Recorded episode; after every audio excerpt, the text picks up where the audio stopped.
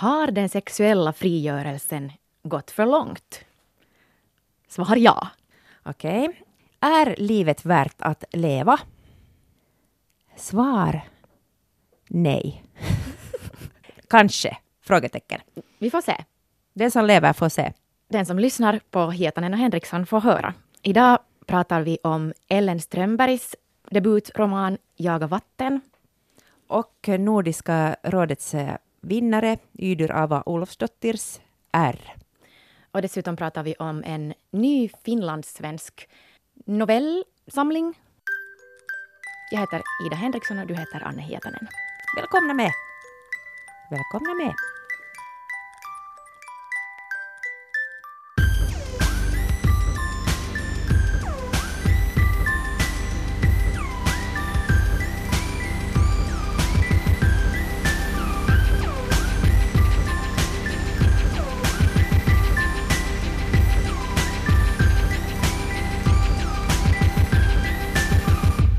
Blir det lite finlandssvenskt. Ni har kanske undrat varför pratar vi om så få finlandssvenska böcker? vi har inte pratat om en enda finlandssvensk bok på hundra år. Helt enkelt därför för att vi var i juryn för Svenska Yles litteraturpris och därför tänkte vi att det går inte. Ja, det skulle ha känts konstigt att på förhand uh, framhäva en viss bok, eller några. Mm. Så nu ska vi prata lite om Jaga vatten och Ellen Strömberg. Du har stött på Ellen här nyligen. Jo, jag träffade henne på Bokmässan. Um, och jag blev bara igen en gång, alltså jag följer henne på Instagram, men känner inte henne personligen, men jag blev igen sådär imponerad av hur cool hon är. Och det här är hennes debutroman, Jaga vatten. Och hon satt, mm, hon satt på, där på Bokmässan i en panel tillsammans med Ebba Witt-Brattström och Tuva Korsström och sådana Och Ellen bara på något sätt utstrålar sån coolhet bland de här andra coola kvinnorna. Och hon sa någonting som jag skulle vilja prata om som har att göra med, med hennes bok. Men före vi börjar med det så måste jag säga alltså att jag hade planerat den här pratan nu redan sen bokmässan. Ja. Men sen lyssnade jag för några dagar sedan på En varg söker sin podd där Liv Strömqvist pratade om ungefär exakt samma sak. Nej, vad tråkigt. Jag vet, så störande. Men jag tänker ändå prata om det. Men, men jag vill bara säga att jag hade planerat det här före jag vet, för du har sagt det. det åt mig, men det här är så störigt, i synnerhet för att jag skulle kunna lyssna på den och få lite argument så att jag skulle kunna prata emot dig. För jag gissar att Ringskog, Ferraden och Li kanske inte tyckte helt lika. Eller? De tyckte nog ganska lika. Okej, okay, men jag ska, ja, ja, jag ska se om jag...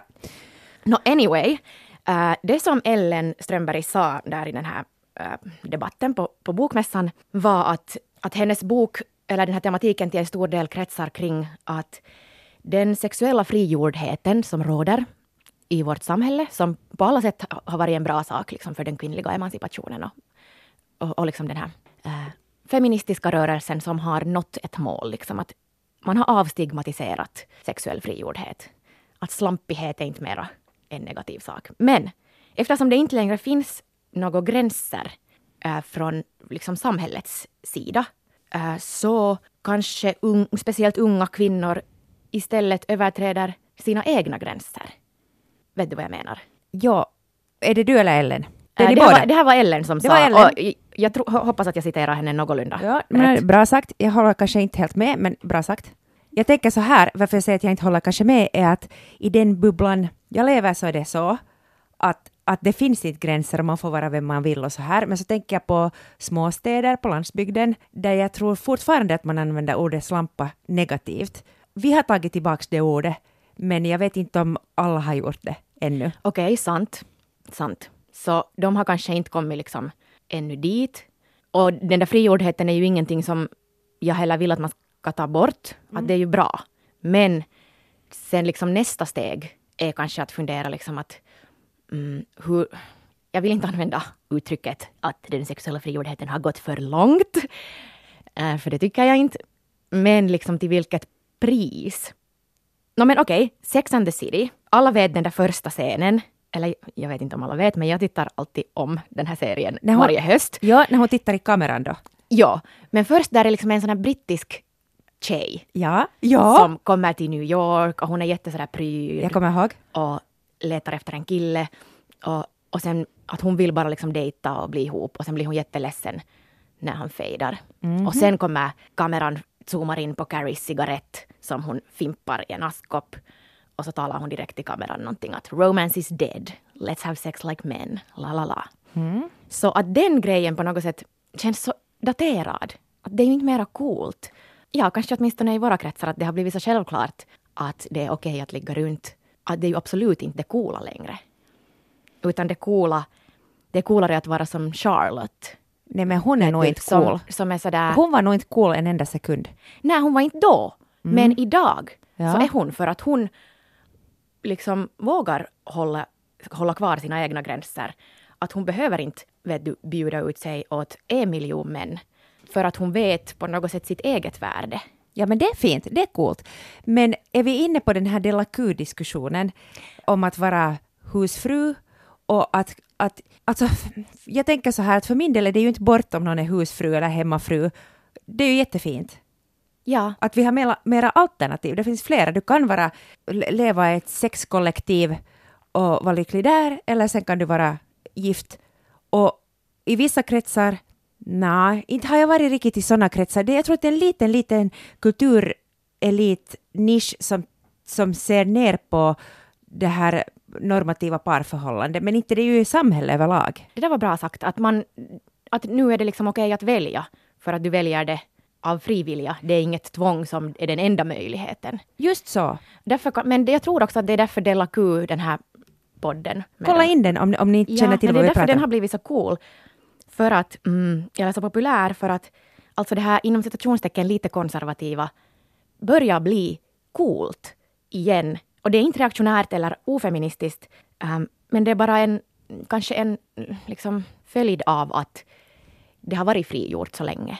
Ja, och, och sen är det så att du behöver kanske... Det var väl det LAKU försöker säga. De, det, det, det pågår medan vi pratar nu, ni kommer att höra det här en vecka senare tror jag, så är det en enorm debatt i Sverige om det här. Och det var det LAKU menar väl att, att om du är feminist är väl det att du får välja det vad som är bra för dig själv. Ja, och, och det som, som jag tror att Ellen menar i sin bok Jaga vatten och som äh, Liv Strömquist pratar om är det att när tjejer ligger runt så får de inte lika mycket njutning av det som killar gör när de ligger runt. För att det ändå finns en slags obalans också i den där frigjordheten. Att fast man inte ens skulle vara kär i den där killen så längtar man ändå efter någon slags...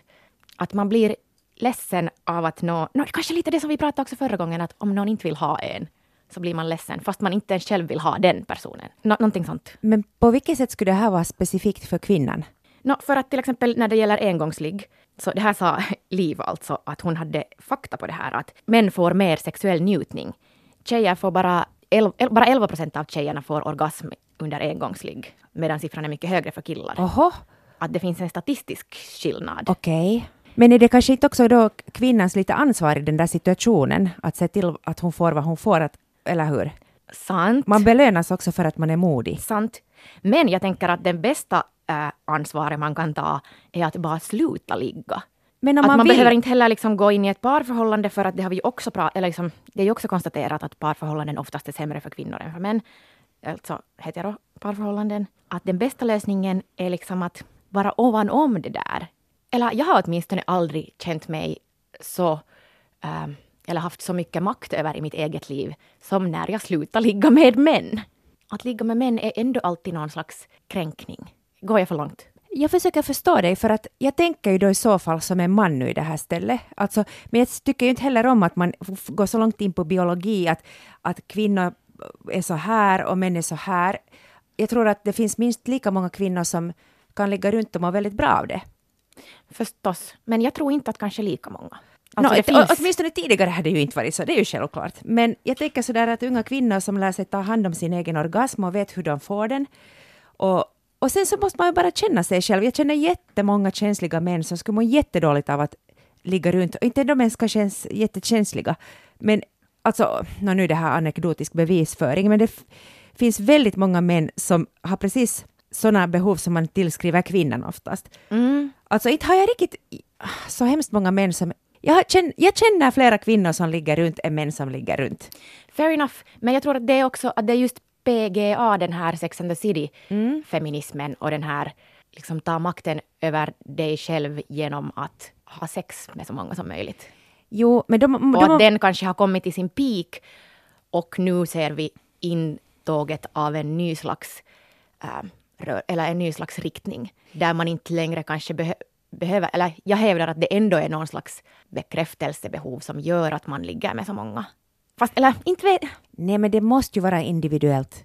Och sen... Men det, allt är ändå, eh, nu kan man ju ändå se någon slags Ja. strukturer och sen finns det undantag förstås. Men jag hoppas att den här... Jag tycker att vi har kommit så hemskt långt uh, kort väg från den här traditionella familjebildningen att jag skulle hoppas att, den här, att det inte blir en så... Nej, jag har svårt att inte säga backlash, fast det är fel. Alltså jag skulle hoppas att den här hus... Jag tycker att den är jättebra den här hemmamamma husfru diskussionen. Jag är inte nu så intress- insatt i den. Men Freudian. Freudian slips. Det där att, hur ska jag säga, att det nu inte heller, nu genast går vi tillbaks till det utan att, att vi har för snabbt gå, gått igenom de här regnbågsfamiljerna, de här andra sakerna, att det är liksom bara en liten klick som har kunnat ta den här svängen medan det är ute i stugorna på landsbygden, förlåt att jag pratar illa om landsbygden, det är inte alltid, alls, alltid så, att det bara skulle kunna vara ett till acceptabelt alternativ. Jo, jo. Och den där husfrutanken tänk, liksom, eh, tror jag inte att behöver syfta enbart på en kärnfamilj. Men att man kan vara husfru, det har att göra med så många saker att man behöver inte tänka att för att vara en emanciperad kvinna måste du göra helt fucking strålande karriär eller att du måste ha så många lovers som möjligt. Utan att du kan välja att vara hemma med ditt barn Ja, ja, ja. eller vara hemma för dig själv eller vara hemma med din flickvän eller vara liksom hemma med din katt. Men kanske det här också har lite att göra med i allmänhet att det här uh, downskiftande eller att man väljer på nytt, att många flera livsstilar är nu helt okej. Att tidigare kanske vi hade, eller var det tidigare, det går ju alltid cyklar, men så hade man en ganska snäv bild av vad som är framgång. Det såg ut på ett visst sätt, men nu förstår man mer att, att varje människa kan forma det. Men då finns det som vi har talat tidigare om också undersökningar som visar att ju närmare normen du är, desto lyckligare är du. Och det är kanske också en delvis, förstås handlar det om ekonomiska realiteter och allt det här, men också kanske en självförtroendefråga. Till, till sist, slutligen, är det ju du som ska vara nöjd med dina val. Att varför sneglar man så ängsligt runt omkring att vad är coolt och vad är trendigt, det, det, det vet jag inte. Men Ida, eh, du sa att ditt liv blev mycket, mycket bättre när du slutade ligga med män. Kan du berätta mer om det här? Jag Ja, ha, Alltså, inte finns det desto mer att säga. Okej, men det låter ändå ganska drastiskt, eller tänker jag fel? Ja. Var det ett beslut eller någonting som hände? Det här är ett Ehm. korsförhör. Uh, kanske att... Ja, att hur mycket liksom utrymme som har frigjorts när den delen inte tar så mycket av ens tankeverksamhet och energi. Och du menar att, att du kunde med hjärnan bara stänga av det där intresse? Ja, inte vet jag ens om det där intresset har funnits där så mycket. Men okej, men du kunde liksom sätta dörren fast i det där utrymmet som du tidigare har ägnat åt Ja. de här tankarna? Okej. Och inte det nu så att jag har kastat nyckeln liksom forever. Men att jag kommer inte att till exempel gå på något Tinder-dejtar eller något sånt. här. Ja, vad gjorde du istället? Liksom, hur, hur, vad hände med din sexualitet då? Det, kanske den går in i en ny fas. Kommer det ut... Jaha, och, och vi- vilken fas kan det vara? Förlåt! jag kommer att fundera på det här på natten Kanske det, kommer, det är den där hemmafrufasen. Ja, Där jag bara vill ha sån en total kärlek som jag inte behöver göra, som jag inte behöver förtjäna. jag förstår. Och allt annat, liksom ingenting annat får ens komma i min närhet. En sån där total dyrkan. Vet du, Och- kraven har höjts. Ja. Nå, jag tyckte hemskt mycket om Jaga vatten. Jag, jag läste den när jag väntade på att passera tullen i New York. Det var jättelång kö. Och från det att jag, jag började, jag började liksom när jag ställde mig i kön och sen när jag kom till den här gubben som skulle korsförhöra mig, jag vet inte om de faktiskt korsförhörde mig, så hade jag läst den färdig. Och det var en jätte, jätteskön resa. Det var mycket, det var befriande. Jag älskar att Rakel var så en så dålig kvinna. Hon, hon var fräck, hon ljög, kanske stal. Hon var på alla sätt fel, men hon, hon bad inte om ursäkt för det. Så upplevde jag det. Ja, ja och det var ju liksom ganska så här fula och äckliga grejer som hon beskriver. Hon försöker inte lägga saker till rätta, utan hon går in där som människor är som äckligast alltså det som vi har sagt tidigare Ida, och jag har ju nu gjort en total helomvändning. Förut avskydde jag fräcka, äckliga, dumma kvinnor som ljög och, och höll på.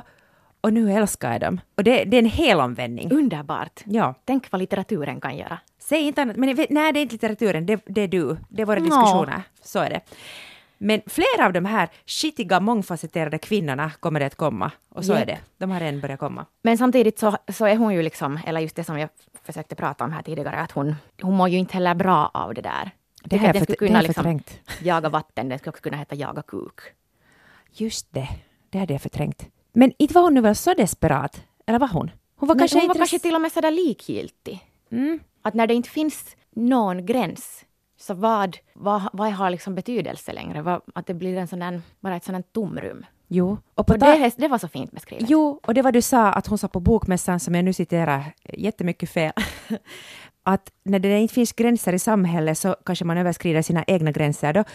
Det sa ju också de här många feminister på 70-talet som hade varit i olika kollektiv, att de låtsades att de tyckte om det och de låtsades att de gillade det. Nej, men då måste man bara diskutera med sig själv. Och nu, idag, vi är inte mer på 70-talet, så då kan du göra hur du vill.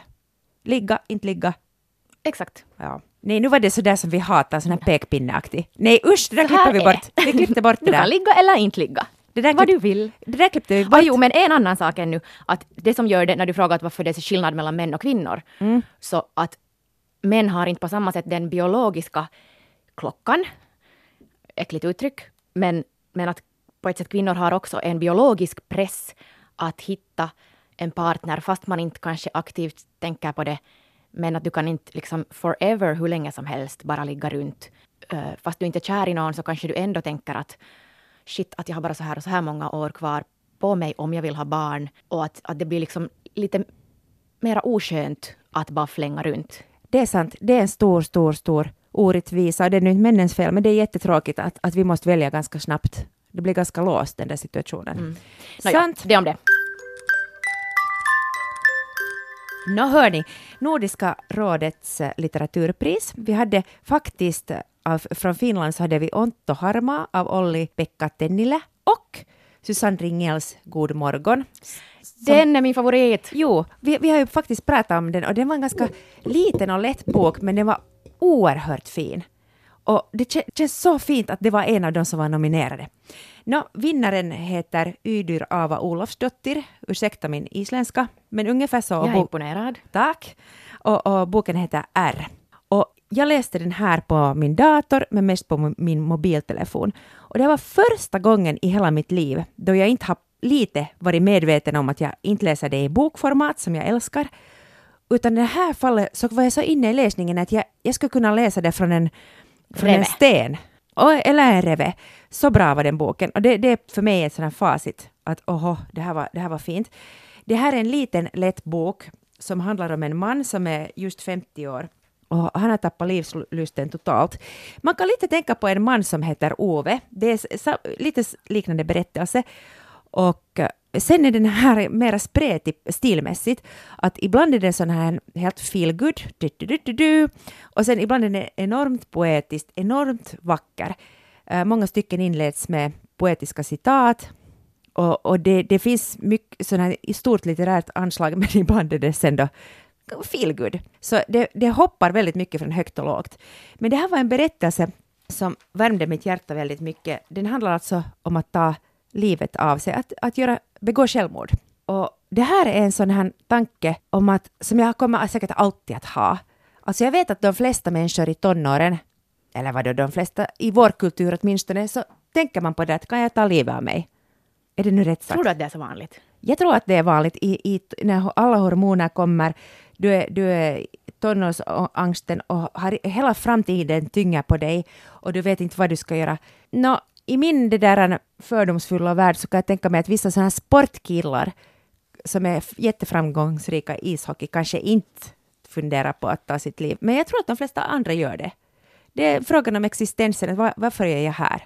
Och jag tror att de flesta ropar till sina föräldrar, jag har inte bett om att bli född. Och det, det, jag tror att många växer ut ur det här efter 20 års ålder eller 17-18.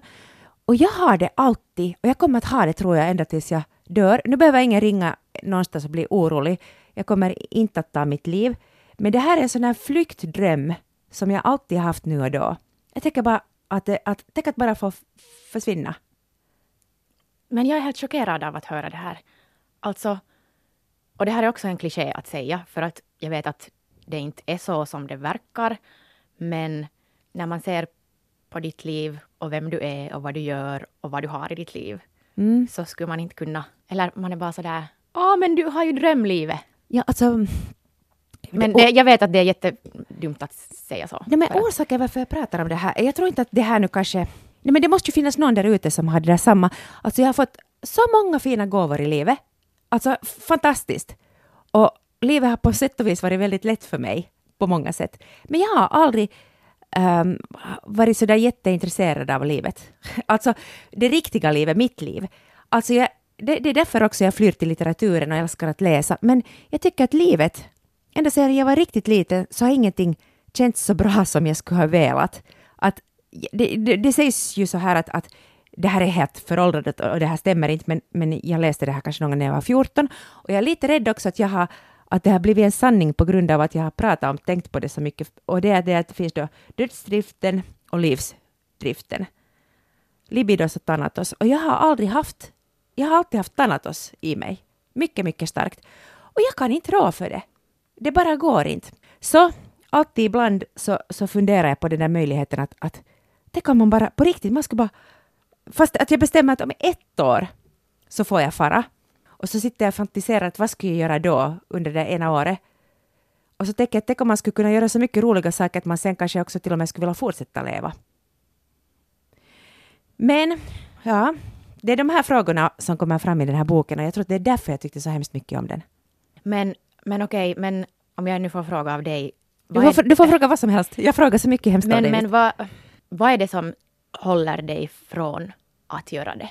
det är nog, det är nog mina medmänniskor. Jag, jag vet att, att det blir ett så stort, det är så stort trauma för dem som är runt omkring. Alltså, det inte behöver det förstöra livet, men det är ju inte någonting som någon någonsin kommer att komma över. Så det är nu det. Mm. Sen någon gång i liksom mina gladaste stunder så tänker jag att men jag är nyfiken, att det blir roligt att se hur det går. Men det är nog så, vet ni, jag är inte så jättenyfiken egentligen. Det är, alltså, vad som än skulle komma för alternativ så inte vet jag nu hur spännande det är, det är sist och slutligen. Men alltså, jag kan nog förstå det där.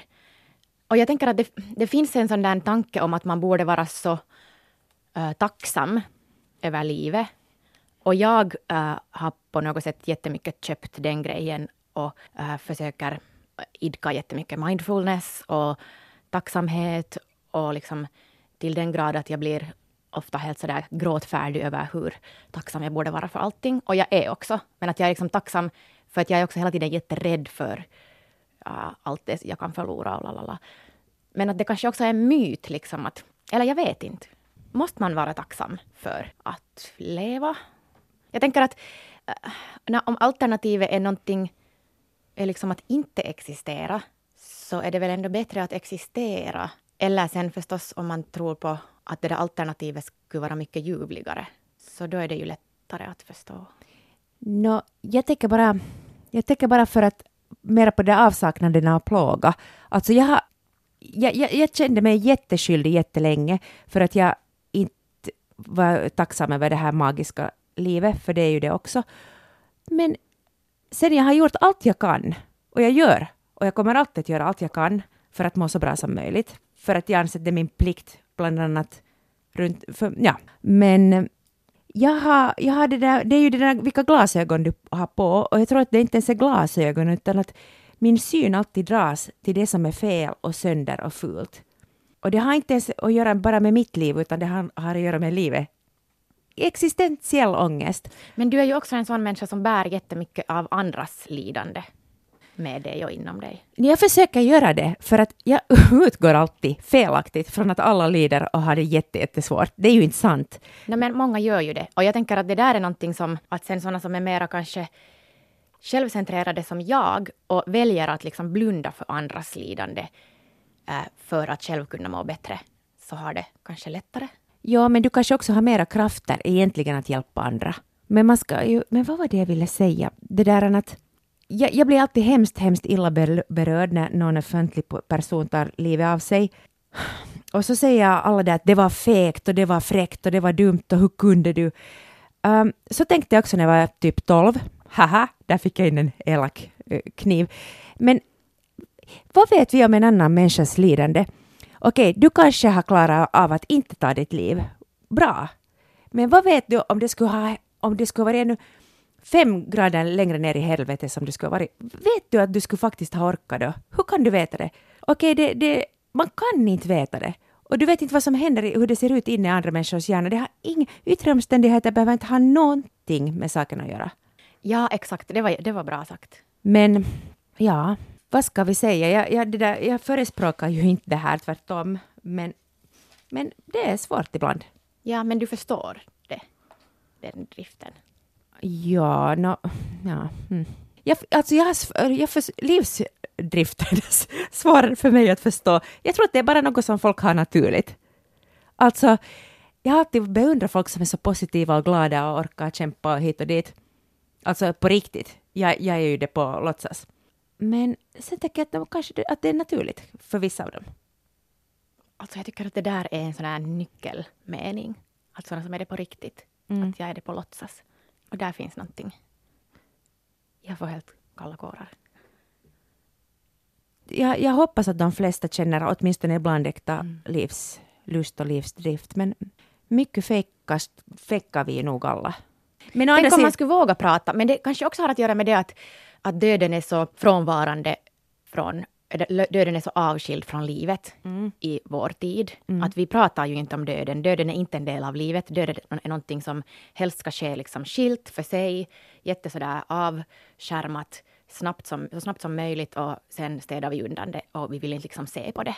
Och vi vill inte känna på det och vi vill inte blanda oss med döden. Att om man skulle mer så som det kanske är i andra kulturer har varit tidigare, liksom att döden är ständigt närvarande och, och att okej, okay, no, oj nej, mitt barn dog, oj nej, nu dog den här och den här, nu kom pesten, döden finns hela tiden. Så då, då är den kanske också mera på något sätt hanterbar och mera, att man ska också tala om den där egna dödsdriften på samma sätt. Mm. Äh, istället för att det är på något sätt ett ämne som det är ganska fult. fult. Ja. ja. Jag tror att fa faktiskt för, för mig så är det bra att vara nära riktig död. Alltså det, det är på något sätt hälsosamt. Det, då är det inte bara något sånt teoretiskt. Men tja, jag vet inte. Jag, jag, jag, kan inte vara arg på mig själv för att det är så här. Jag är helt, det, vet, jag är helt oskyldig. Och sen måste jag också säga det att jag tycker att jag har ett jättefint och bra liv. Alltså, men herregud, förlåt att jag tog upp det där, för att det är ju den dummaste klyschan. Liksom, att, uh, Nej, men alltså, jag tycker inte heller det, att man skulle måste på något sätt vara tacksam för det man har. Eller på, kanske till en viss del förstås, men Nej, jag brukar skriva... att om någon som mår dåligt så inte hjälper det. Jag brukar skriva tacksamhetsdagbok. Och det, det, det är bra, det har inte varit något dåligt alls. Men ja, vet ni, för mig har det varit skönt. Jag tror att det var kanske fem år sedan som jag accepterade att nu är jag sån här, men sen så vet jag att vet ni vad som helst kan ändra när som helst. Det kan hända att jag faller och får ett slag i huvudet och så blir jag jätteglad. Det, var, det finns såna fall alltså. Allt är möjligt. Okej, okay, så nu är jag lite nyfiken. Men tack för att du berättade. Ja, och bli nu inte oroliga. Jag tror bara att... Um, ja, så här var det. Jag tror att det är viktigt att också säga sådana här saker högt. Mm. Och att helt normala människor har sådana tankar. Ja, ja. Jag känner mig onormal desto Mera. Det är, nu, nu, nu det är så här. Vi har ännu några böcker, fem böcker som vi snabbt ska nämna, för att nu, nu vi har pratat så länge. Uh, fem böcker som vi ska gå igenom. Och nu funderar ni, fem böcker! Hur ska vi orka lyssna så länge? Hörni, det hinner ni nog. De är ganska korta. Det är fem noveller av det nygrundade företaget En liten bok, uh, som är Ida-Lina Nyholms och Kajsa Heselius projekt. De jobbar båda på Schilds och Söderströms, men nu ger de ut noveller på sitt eget lilla företag. Och det här är första, det är lite som Novellix i Sverige. Um, och de har gett ut fem små noveller om klimatångest. Jo. Och det är för högstadiet primärt? Ja, de är väl liksom tänkta som att man kan använda dem i undervisningen. Ja. Och det första man tänker när man ser de här är oj så snyggt, jag vill ha det. Man får sån här grymt ha-begär och det är tack vare Heidi Gullberg som har designat de här. Och sen, sen den där logon är ju också jättefin. Vad heter hon som har gjort den? Sanna Mander. Jo, hon har gjort massor med fina omslag. Så de är otroligt snyggt utformade. Jag tror att det är, inte, alltså det är en ganska viktig grej faktiskt. Om du nu går högstadiet så inte vill du gå omkring med några fula, äckliga noveller, utan det ska vara snyggt. Ja, och det här uh, första julklappstipset för i år i den här podden. Tänk vilken fin julklapp att ge en sån här hög med små noveller och sätta ett vackert sidenband runt. Jag skulle bli glad. Jo, och de är faktiskt de är väldigt olika. Där finns en som är mycket så populärt vetenskapligt, torr, saklig. Och så finns det så här otroligt vackert poetiskt, uh, var det Molly Mellbergs? Just det. Så, så, som, som är, är ganska... här lyrisk. Ja, som är ganska... Det är väldigt fint att man vågar ge det till högstadieelever, för den, är, den är, kräver lite sådär... Den har, den, inte, den har lite motstånd på ett mycket bra sätt. Så en kulturgärning måste man säga att det här är verkligt fint. Ja, vi väntar ivrigt på nästa Som handlar om... samling. Ja, sexuella övergrepp. Visst. Var det så? Jag tror det. Ja. Men du, har du klimatångest? Jag vet inte om jag vågar säga det här. Säg bara. Nå, alltså mindre och mindre. Men jag tror att det är någon reaktion på att det nu talas så mycket om det och man alltid måste vara sådär. Eller inte vet jag. Jag försöker ju. Jag äter liksom 99 procent veganskt, bor i en liten campa i centrum, äger ingen bil, liksom försöker ändå i mitt liv minimera mitt ekologiska avtryck. Samtidigt som kanske efter att jag fick barn så har jag paradoxalt nog blivit liksom orkar tänka mindre och mindre på miljön. Eller jag har bara blivit lite mer självisk kanske. Det- Men nu, jag försöker nog. Ja, ja, ja. Det finns också en sån där att man försöker sen alltid shamea dem som försöker lite. Att okej, du är vegan, men varför flyger du då? Mm. Men sådär att, nå, är det inte bättre att man gör någonting istället för att göra ingenting? Jag känner mig så maktlös att jag ibland har, ibland har jag lust att bara slänga pantflaskorna i sopuppkast, heter det uppkastet? Nej, det heter det inte. Soppåsen. Nedkastet. Sopnedkastet. Som en protest. Alltså jag känner mig så maktlös och så förbannad och så i, alltså jag, jag, jag orkar inte alls tänka på det här. Jag tänkte att, att, att jag frigör mig från det här. Alla andra får ha klimatångest, men jag behöver inte ha det. Inte vet jag varför jag har gett det lovet åt mig själv, men jag har nu gjort Nej, men jag det. förstår det där. ja. Nu kan ni skicka hatbrev till ida.henriksson.yle.fi eller anne.hietanen.yle.fi. Nej, jag vill inte ha hatbrev. Men inte vill jag ha någon annan post heller just nu. Okej, skicka ingenting. Men tack för att ni lyssnade, ifall ni lyssnade.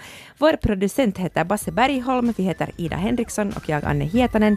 Och eh, Henrik Heselius har gjort vår signatur och Björn Karlsson har tagit våra bilder. Tack så mycket. Vi hörs igen nästa vecka. Hej då!